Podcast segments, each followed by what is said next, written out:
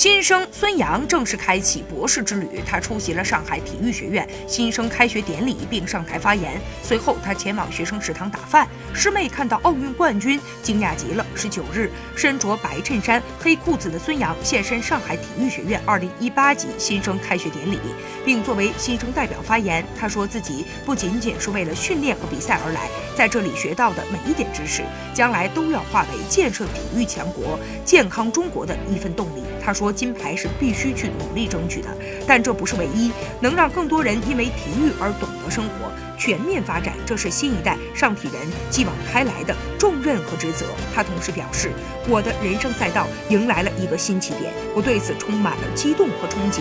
我想代表全体新生表一个态，一定用心学习、刻苦训练，用优异的成绩来兑现今天的承诺。”